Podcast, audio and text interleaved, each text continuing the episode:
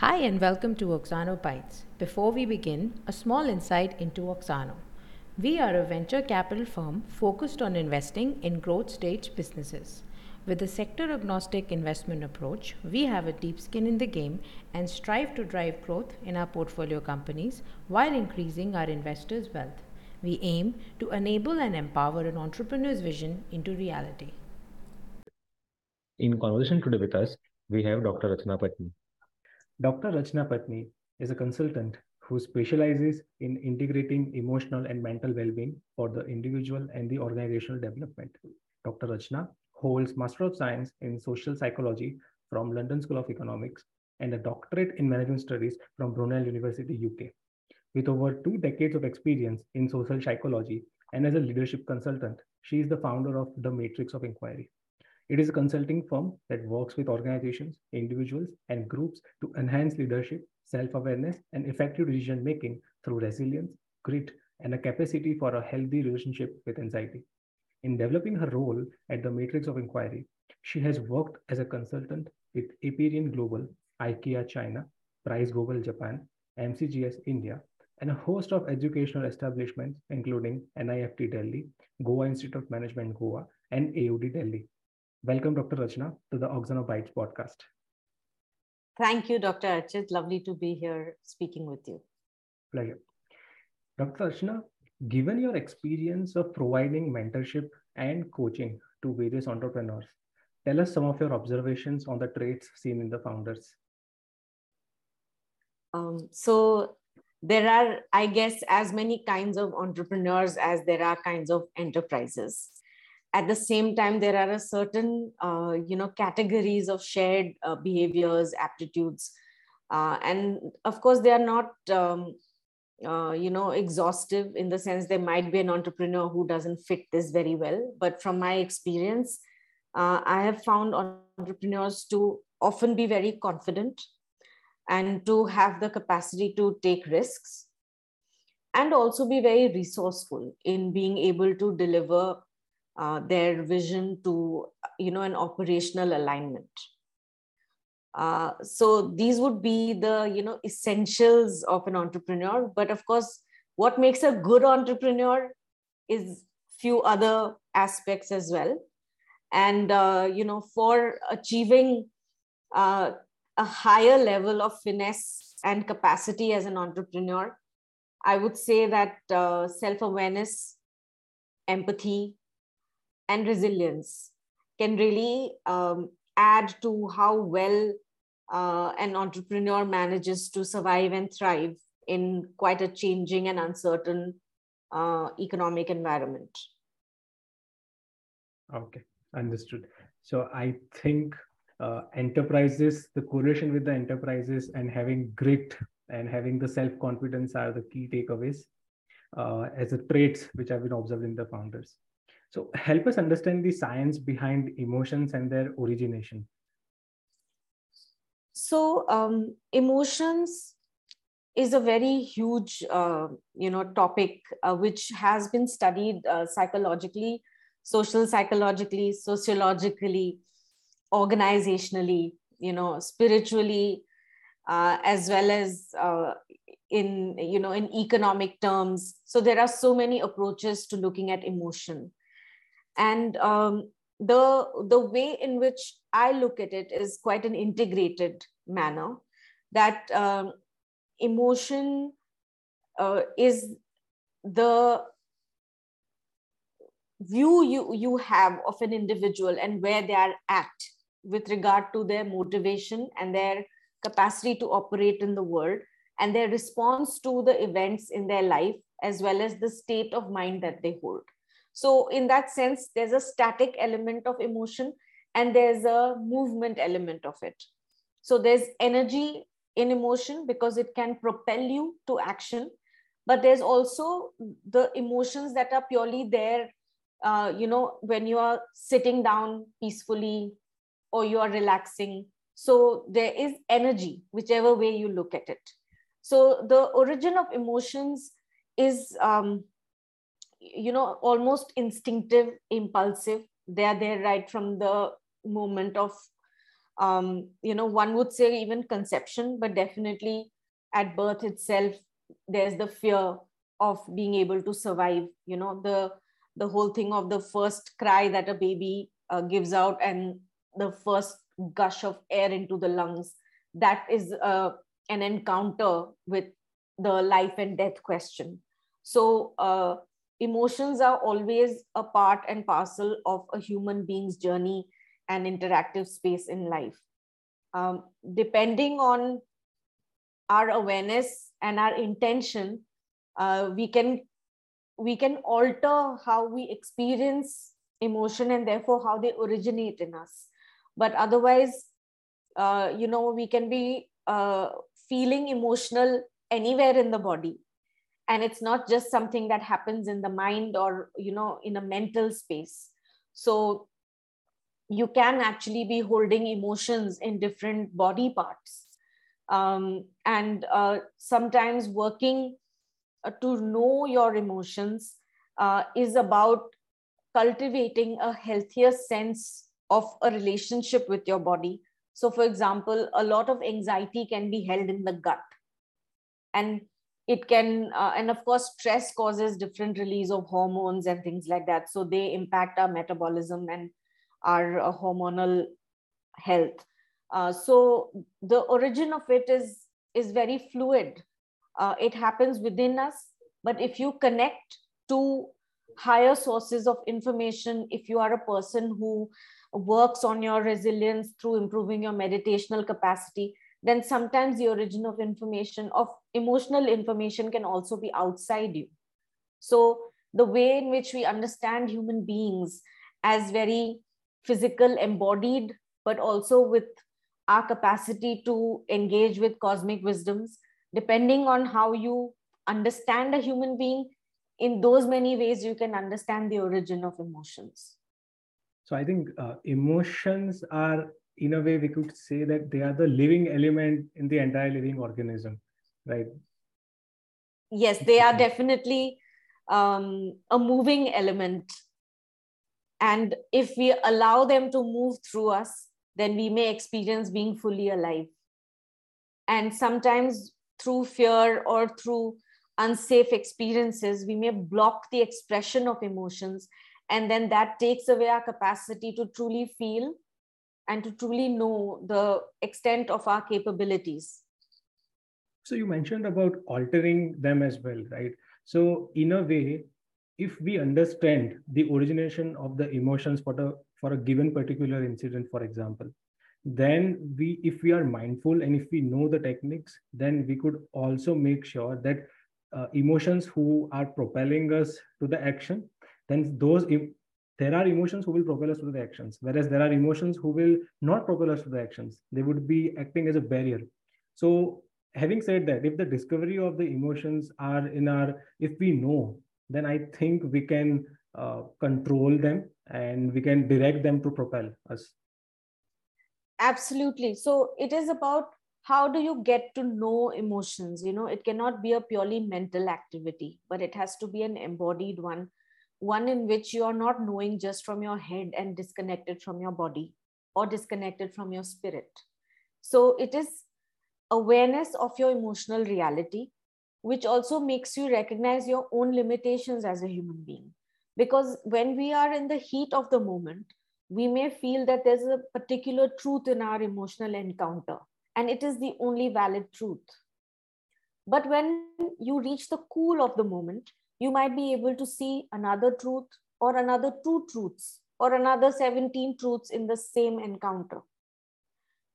By developing our capacity to not only be in our ego when we experience emotion, or at least taking that moment to be able to disengage fully from the ego, we are able to recognize the ways in which we may have overreacted alongside knowing where other people may have not done exactly what is right. Because emotional responses in the beginning, when they are quite immature and volatile, are all about uh, considering ourselves to be correct and everyone else to be wrong. And that is when they are the most counterproductive. But when we develop a healthy capacity to know what are our negative emotions and we develop a way of staying with it and seeing the other sides. Then we also develop the restraint in expressing you know a bulldoze of negative emotions in an impromptu exploit explosive way. Uh, so it is a it is like an ongoing journey. And the more we allow ourselves to value um, forgiveness value the importance of perspective and cultivate a gentler compassionate attitude towards ourselves then we can also do that with the rest of the world. So taking the time back step, stepping aside and then looking from a bird eye view would help us to get the hold on the emotions and maybe for the better outcome. Definitely. So you know uh, the taking the bird's eye view is very difficult because uh, it is such an immersive experience you know? So when you're in it you cannot see it. And therefore having um, critical friends or mentors or spaces in which you can open up a, an emotionally difficult uh, interaction and really speak about it so that your immediate reaction is uh, listened to acknowledged honored and then you have a chance of moving beyond that immediate reaction if our immediate reaction is blocked then we get defensive and we are unable to process it further. So you really need a, a community in which your feelings can be heard and that you are allowed to grow in in your capacity to process your own emotions. Understood. Very rightly said. So how much is then resilience correlated with the emotional quotient so resilience is definitely an integral part of uh, emotional quotient. Um, because when we think if we just limit our conversation even to how do we become um, capable of holding our own emotional knowledge let's say. So if we do not have the resilience required to see what are our own faults then in that moment itself we will not be able to be emotionally intelligent so the emotional quotient will require us to be able to be self reflective. And if we are not able to reflect on our own um, gaps or lapses, areas of our own development, then we are not resilient. So resilience is strength with flexibility. It is uh, it requires agility.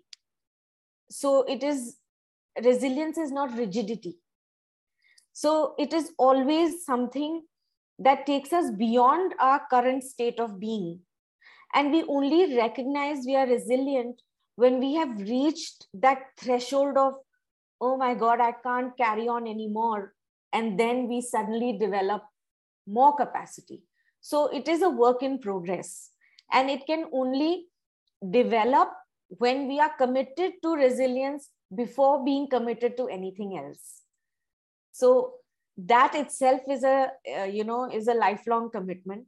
And it means that when there are difficulties we will commit to growing ourselves in those difficulties and with that that is an integral part of being emotionally intelligent because the self growth is always on these subtler, softer aspects.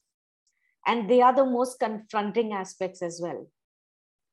You know, so uh, resilience as an emotional uh, quotient aspect is something that can uh, completely catapult you into new areas of growing and being and you know your creative impulses can be fully opened up uh, when you are emotionally resilient because you're no longer fearful of going to your dark side. Very nicely kept. So, you know, uh, I will pick your brain on this now, particularly. Uh, since we have mentioned, and I mean, you have really explained the emotional quotient and the correlation with the resilience. So, there is a lot of data and information on improving the emotional quotient, but very few know the actual practically applicable methods. So please help us understand what should be an ideal daily routine of an individuals to improve upon their emotional quotient. So, you know, these things, um, a lot of uh, the improvement happens in relationships, right?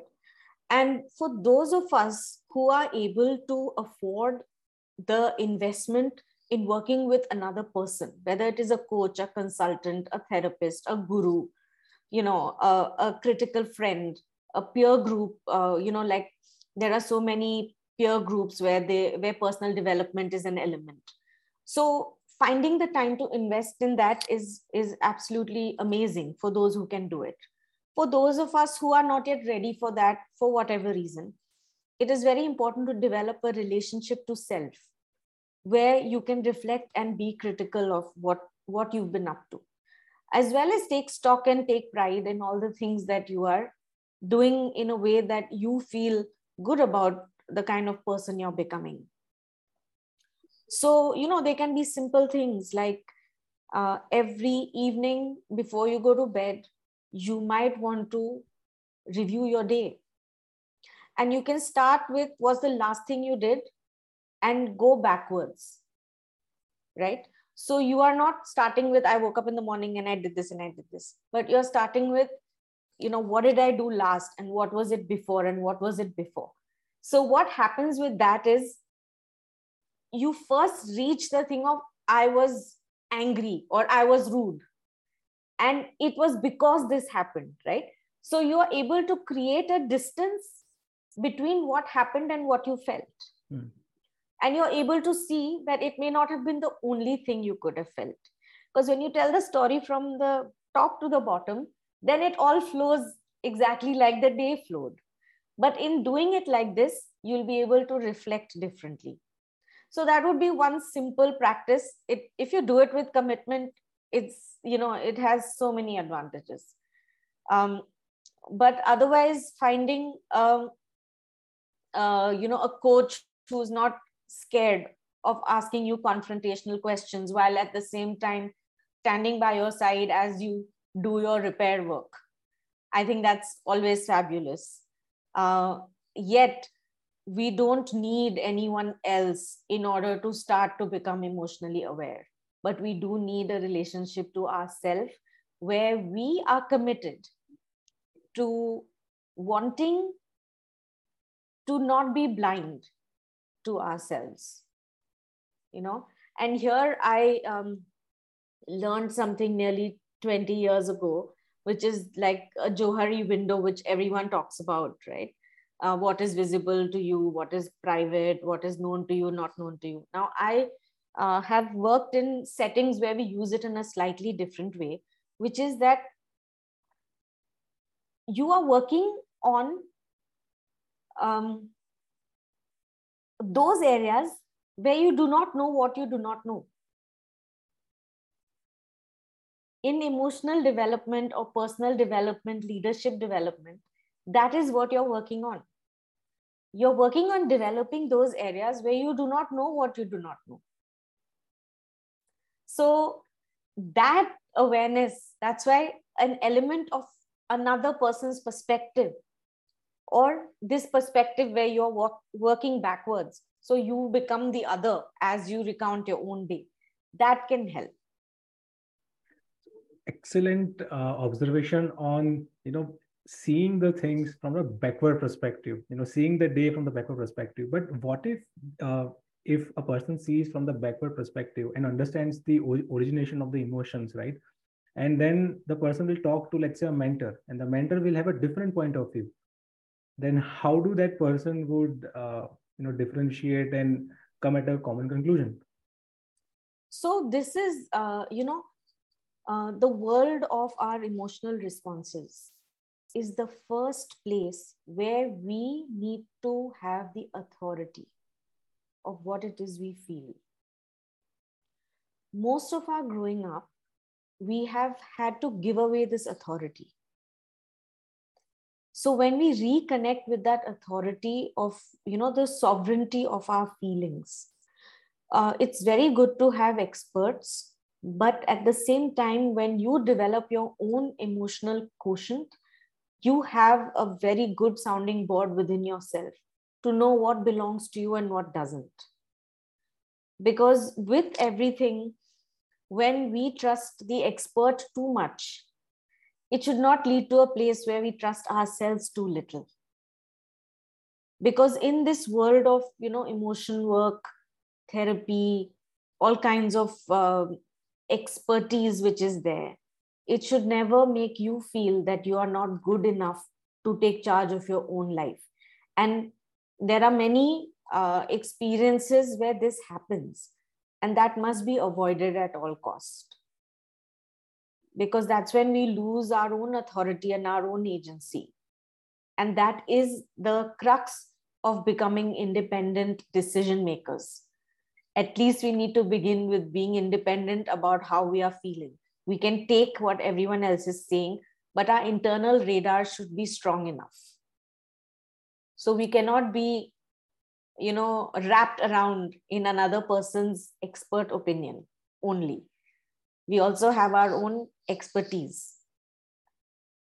So in in this sense you know talking for an entrepreneurs or let's say even for an investor's perspective for that matter we know a decision might uh, propel us to success but it is also a risky proposition. It might also you know take us down uh, for that matter.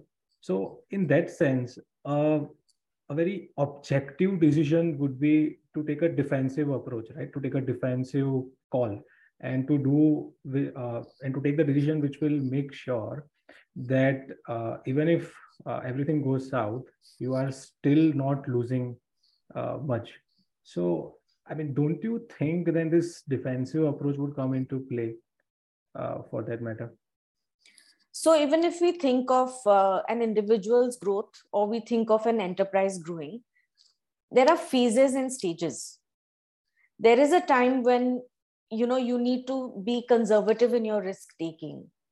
And then there comes a plateauing of that, and then you're able to reach a space where there are certain segments when you can go gung ho on risk because your you know your basics have a um, already have a rhythm in place. So uh, even with um, uh, you know investors and entrepreneurs, uh, it is when you reach that threshold of the regularity being taken care of, that is when you really can fall into that creative space where you can take others with you. Till that point of reaching that um, uh, you know safe haven you are just trying to get there yourself. And in that case you end up being more conservative sometimes or you you know you end up having to uh, not follow your vision entirely things like that. But you are doing it to get to that first notch from where things can be different. Those entrepreneurs who are differently connecting to their anxiety you know uh, they will make decisions which which will be riskier in another person's perspective. But they may feel some uh, clarity intuitively you know? So this is like um, where for example uh, people may want to take a certain risk because they are convinced within them that the returns are going to justify the lack of clarity right now. And that kind of um, uh, conviction comes from a real internal clarity. So, those entrepreneurs who are very uh, committed because they have a clear vision and nothing can come in the vision, there is no negative influence that can tarnish that vision. vision. So, those visionaries can take risks which seem crazy to others. But each one has to do it as per their own appetite. And you know, uh, as uh, we spoke, uh, there are so many influences, including where we are on our planetary development, which uh, orbit we are in. So there will be so many kinds of entrepreneurs and so many ways of being successful. But in becoming a successful entrepreneur, how lovely it would be to also become a beautiful human being. And that is where I feel emotional quotient, uh, resilience, uh, empathy, compassion. You know, these, these values uh, grow not just the enterprise, but also the human beings associated with the enterprise. Thank you. I think this will definitely help a lot of entrepreneurs who are, uh, you know, in this dilemma of uh, which direction to take and not to take. Uh, thank you. So there are entrepreneurs who are skillful but do not succeed, while few of them succeed even with lesser skills. From a psychology perspective, can you help us decode one key differentiator that, according to you, plays an important role? So, um, what happens uh, in my experience is that um, when we are developing skills, we are being assessed by a framework of knowledge where we know what we are supposed to do in order to be skillful. Okay. So there are people who do very well in that. They know that if you have to show patience, you have to show humility, you have to show um, research skills, then they are able to show all that. So they are performing based on what is required. And they become masters of that, which is whatever is required of me, I will know it and I'll be able to perform it. Now that leads to success in those fields where we have a clear indication of what it is we need to perform. But in entrepreneurship, what you need to perform is changing so rapidly and so little is known that those people who are driven by a clarity of what I need to be rather than who am I, they may tend to not be as successful as those who have not been able to meet the external checklists, but they know who they are. And so some people may not be doing very well in school because actually they had trouble performing what was required, but they always knew who they are. So that is where is the magic of entrepreneurship. Those who were backbenchers can sometimes just flourish when they have, you know, finally the chance to show what they are made of. Mm. And that's where our schooling and our education system doesn't necessarily do justice to everybody. But I mean, this would mean that uh, intuition or let's say naturally born or gifted people, you know, would thrive in entrepreneurship because they they know something which let's say technically abled uh, entrepreneur who know, right? So this is not just natural, even though it is not taught in school. So what happens is you will find that uh, th- there are modes of living your life. Okay, and here there's this um, very amazing idea of habitus. Okay, and I feel that the more I work with people, I recognize the importance of habitus so those of us, for example, who have grown up in homes where people are enterprising, hmm. okay, um, we have a relationship to what it means to be an entrepreneur right from when you're eating your first breakfast on your own. So you see certain things which are being done, certain ways in which an entrepreneur manages his or her time, even when there's no boss. Certain ways in which an entrepreneur decides to take or not take holidays and yet feels free. Okay? So there's a whole way of having an entrepreneurial mindset which is learned from the social context and very often the ones who have developed uh, mostly in a professional context they may need to learn new skills when they want to jump into the entrepreneurial context. So this the skills which form part of the air we breathe, that is what the habitus is. So it is the gifts you gain from the context of your existence. And they're not naturally available to you, but they are cultivated in your social environment. So if we have mentors who are only uh, you know uh, delivering professional goals uh, in a in a particularly kind of well defined role uh, with, with clear um, targets and deliverables uh, over a clear uh, period of time with clear incentives you know then you develop a different relationship with outcomes. Whereas when you have observed and experienced mentors who take a shot in the dark and they uh, come back with gold you know then you recognize that what you begin with and where you end up has sometimes nothing to do with each other and faith can sometimes be your most powerful uh, propelling force.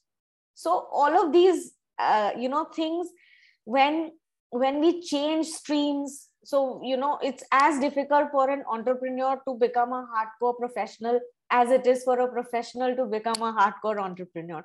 And there are skills and attitudes that have to be learned in order to really enjoy the whole experience.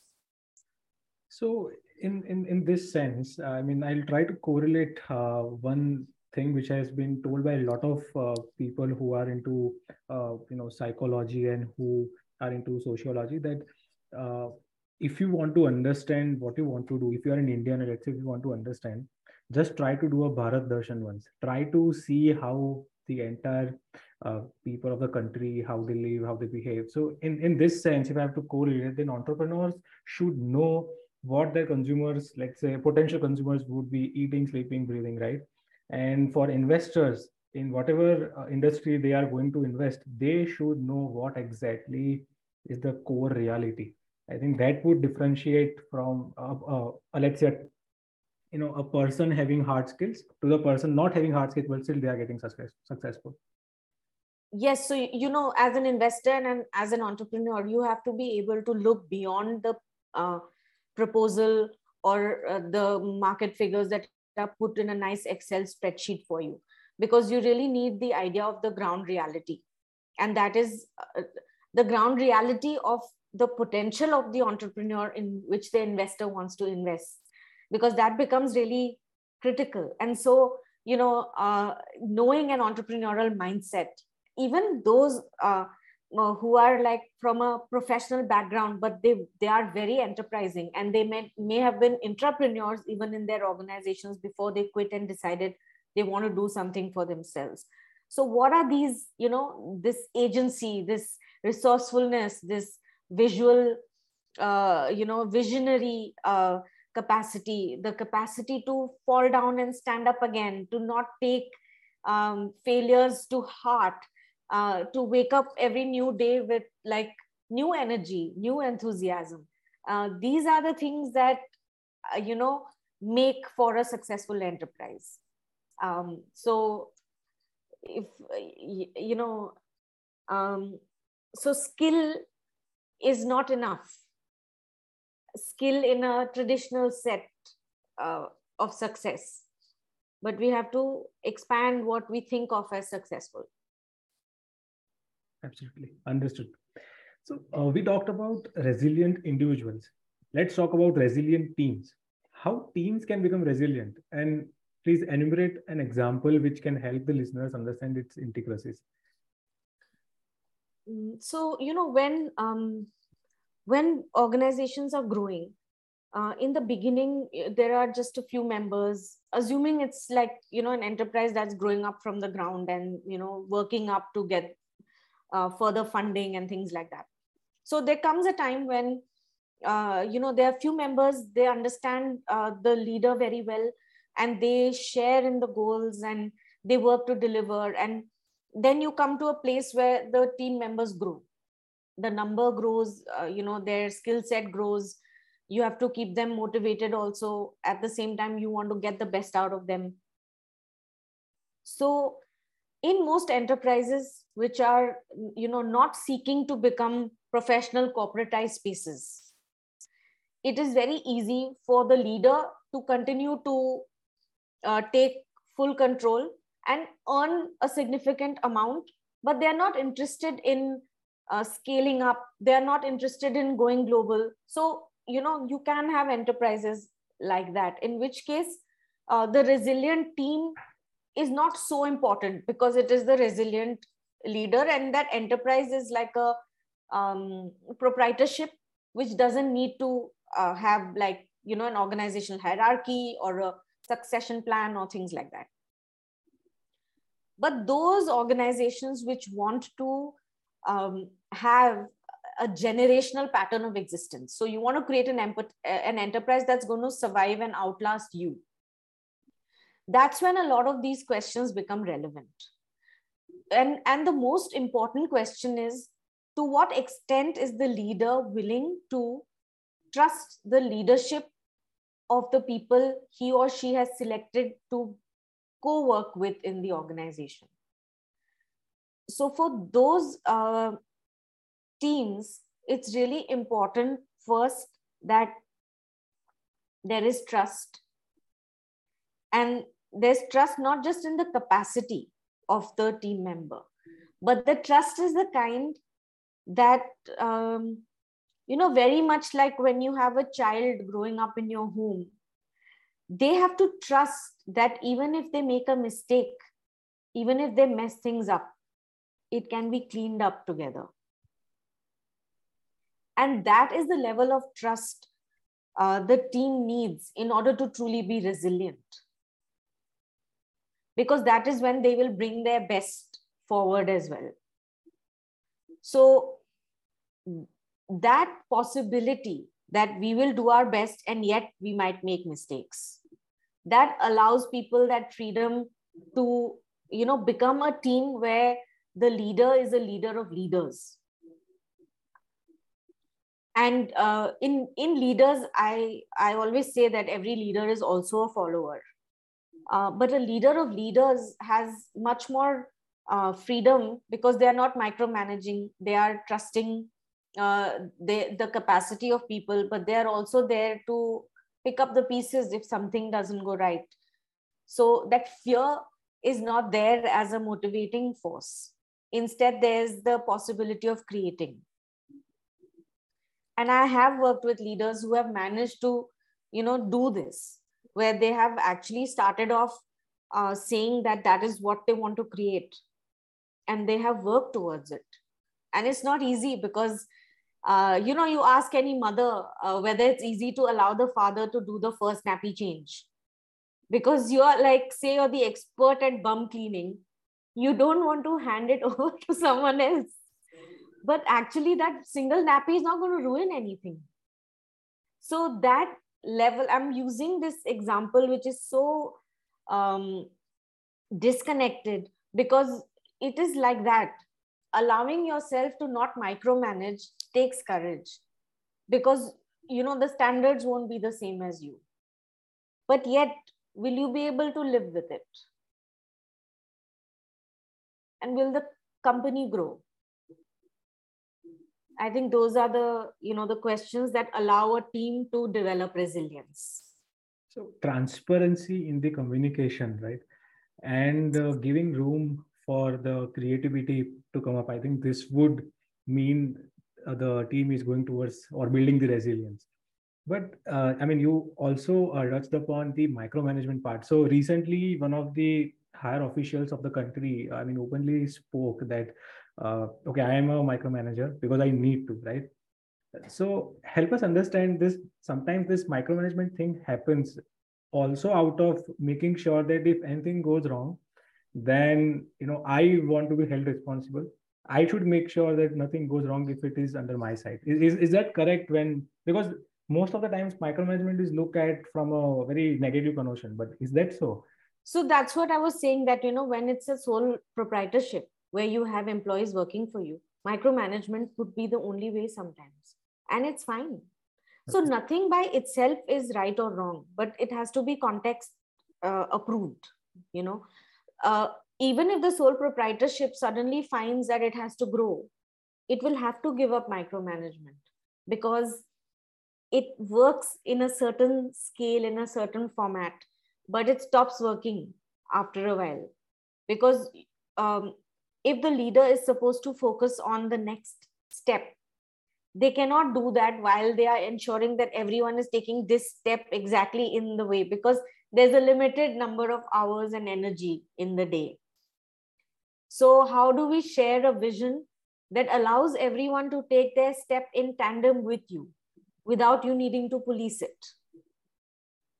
So, that kind of resilient culture comes from trust, but it also comes from selecting people who are also entrepreneurial, you know, who also want to take the right risks. So it is a it's a it's an evolving space.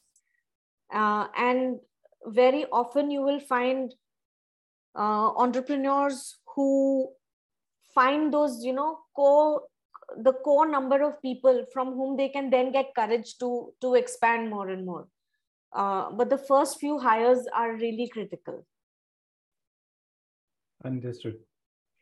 So uh, you know last question of the session. Please tell us one unfiltered piece of advice you have received in your career which has changed your perspective or has given you the direction which you never thought of? Um, so this is a piece of advice I uh, really value. And uh, what happened was uh, I was working on my PhD and uh, I had colleagues who were 25 years older to me. You know, I was pretty much the youngest lecturer. I had to often wear a, an ID to ensure that people knew I'm not a student. and in this uh, phase, like I had been given a full lectureship and I had to do my PhD on the side. And uh, my senior colleague told me, What is your PhD about? and i said uh, oh you know it's about emotion in organizations. And i started off on on the detail of it. So she was like let me just stop you there and tell me again. What is your phd about? So i just uh, looked at her unsure and she said it's about getting it done and i realized that that is so wise because you can keep doing a phd for your whole life and it, can never get done but you have to arrive at a place where it is good enough to go out. And that is so true for all entrepreneurs as well. You have to realize when is it good enough? Because if we keep going for some vague notion of perfection, we may never get it out there. And some things evolve once they've taken birth, just like us. So we can't keep it always in the womb, but we must risk being born and then take it from there. So eye on the target and understanding the entire journey and being mindful of that. That is, if if I have to uh, conclude, uh, right? Yes, uh, being aware that we are all work in progress, and being okay with it. Absolutely, great to hear, man. Uh, this brings to end of our today's podcast. The conversation enriched us with the understanding of how resilience plays an important role in an entrepreneur's journey. Uh, we thank you, Dr. Rachna Patni, for taking time out to share insights on the resilience, emotional quotient, and its dynamics around the entrepreneurship and team building. Thank you so much. Thank you, Archit. And just a comment on how resilient you are for having moved from dentistry to this and uh, you know taking such various elements into uh, in into consideration as you do your daily work. So that flexibility and expansive quality is is uh, truly remarkable. And i'm very pleased to have had this conversation with you. Thank you so much. Thank you. Thank means you. a lot. Thank you. Thanks for tuning in for more Oxano Bytes episodes, you can head to www.oxano.in slash blogs. You can also follow us on Twitter, LinkedIn, and YouTube for more updates and insights.